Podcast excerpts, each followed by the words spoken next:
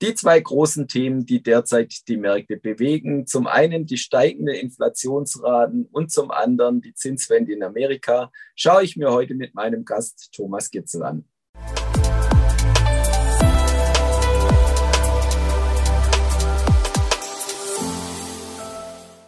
Herzlich willkommen, liebe Zuschauer, zu einem neuen Experteninterview hier bei BXWIST TV. Ich freue mich sehr. Ich habe heute Thomas Gitzel bei mir. Er ist Chefvolkswirt von der VP Bank. Grüß dich, Thomas. Hallo David, grüß dich.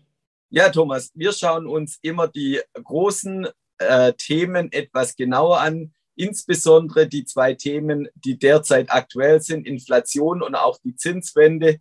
Und wenn wir uns die Inflation als erstes vielleicht anschauen wollen, sie steigt immer weiter, USA, aber auch in Europa. Wie ist hier deine Einschätzung? Also nach unserer Sicht werden die Inflationsraten in den Frühjahrsmonaten dann doch in den Rückwärtsmodus gehen.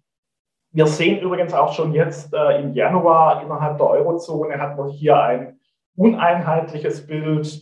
In den großen Ländern Deutschland, äh, aber auch in Frankreich waren die Inflationsraten jetzt bereits schon im Januar rückläufig.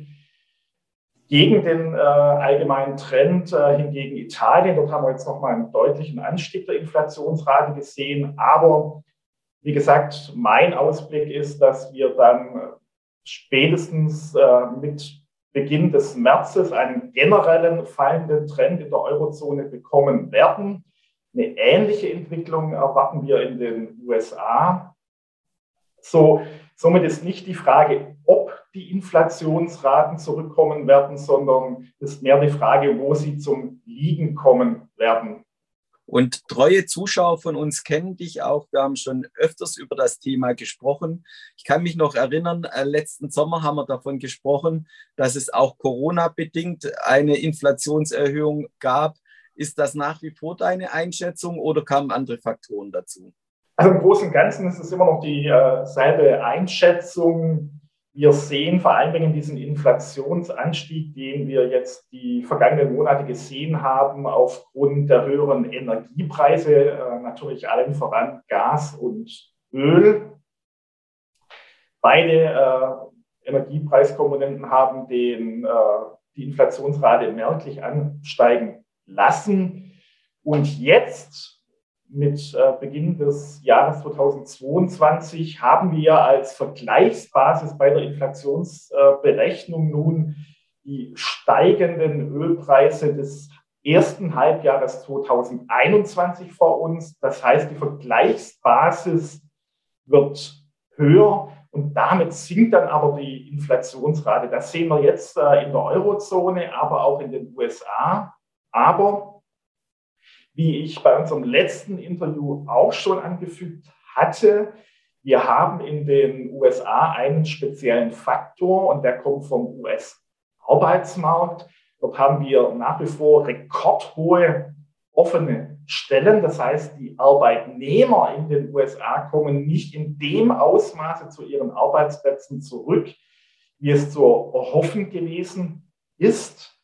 Und damit haben wir ein in den USA immanentes Risiko von einer Lohnpreisspirale. Und wäre das tatsächlich der Fall, dann würden die Inflationsraten wohl über einen längeren äh, Zeitraum in den USA erhöht bleiben. Und genau diesem Risiko beugt die US-Notenbank äh, vor mit ihrem geldpolitischen Schwenk. Ja, du hast es schon angesprochen, bleibt man gerade bei dem Thema USA und Notenbanken. Sie haben jetzt angekündigt, den ersten äh, Zinsschritt äh, anzugehen. Sehen wir da weitere dieses Jahres oder bleibt es erstmal bei einem? Also ich glaube, wir müssen mittlerweile ähm, davon ausgehen, dass wir vier Zinsanhebungen insgesamt äh, sehen werden. Also der erste, du hast es erwähnt, das werden wir jetzt schon im kommenden Monat sehen, also im März. Und daran äh, werden sich dann drei weitere Zinsanhebungen anschließen. Aber ich glaube, diese äh, vier Zinsanhebungen, äh, die haut jetzt keiner mehr vom Hocker, die sind auch weitgehend an den Finanzmärkten eingepreist. Wenn wir uns zum Beispiel die Rendite einer zweijährigen US-Staatsanleihe anschauen, dort sind schon vollständig vier Zinsanhebungen im laufenden Jahr eingepreist, beziehungsweise die Rendite reflektiert bereits schon etwas mehr als vier Zinsanhebungen sogar. Bei der US-Notenbank ist, glaube ich, was ganz anderes äh, entscheidend. Die US-Notenbank ähm, möchte auch zusätzlich noch ihre Bilanzsumme re reduzieren. Das heißt, die US-Notenbank möchte das Geld, was sie in den vergangenen äh, Jahren ausgeteilt hat, wieder einsammeln. Und das ist dann natürlich schon ein, ein dickes Brett, wo die US-Notenbank derzeit bohrt.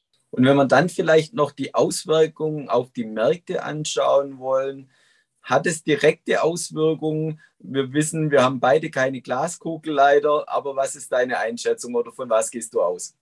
Naja, ich glaube, was wir derzeit schon sehen, wenn sich das Zinsumfeld dreht, und das hat sich bereits schon ja in den vergangenen äh, Monaten gedreht, gedreht insofern, als die äh, US-Finanzmärkte die Zinsanhebungen an den Renditemärkten eingepreist haben. Also da kam schon was in Bewegungen. Immer wenn im Zinsumfeld äh, sich etwas bewegt, dann äh, werden auch die Aktienmärkte nervöser. Das haben wir jetzt auch gesehen. Das heißt, diese, diese ruhige Zeit, die wir vielleicht hatten, ich glaube, die ist vorüber. Wir werden an den Aktienmärkten mehr Volatilität, mehr Schwankung bekommen, einfach aufgrund der Tatsache, dass sich im Zinsumfeld was ändert. Und da haben wir eben noch ein, eine Unbekannte oder ein äh, Faktor, der nicht so ganz äh, klar ist. Und das ist äh, der von mir eben angesprochene Bilanzsummenabbau der FED. Davor haben jetzt doch die US-Finanzmärkte, aber auch hier in Europa noch etwas Bammel, wie scharf der ausfallen wird und in welcher Höhe er ausfallen wird. Also deshalb die Nervosität an den Finanzmärkten wird, glaube ich, noch geraume Zeit anhalten. Ja, herzlichen Dank, wie immer sehr interessant. Das war Thomas Gitzel von der VP Bank. Und liebe Zuschauer, schauen Sie wieder bei uns vorbei, wenn es heißt Experteninterview bei BXWIST TV. Herzlichen Dank. Danke dir, David.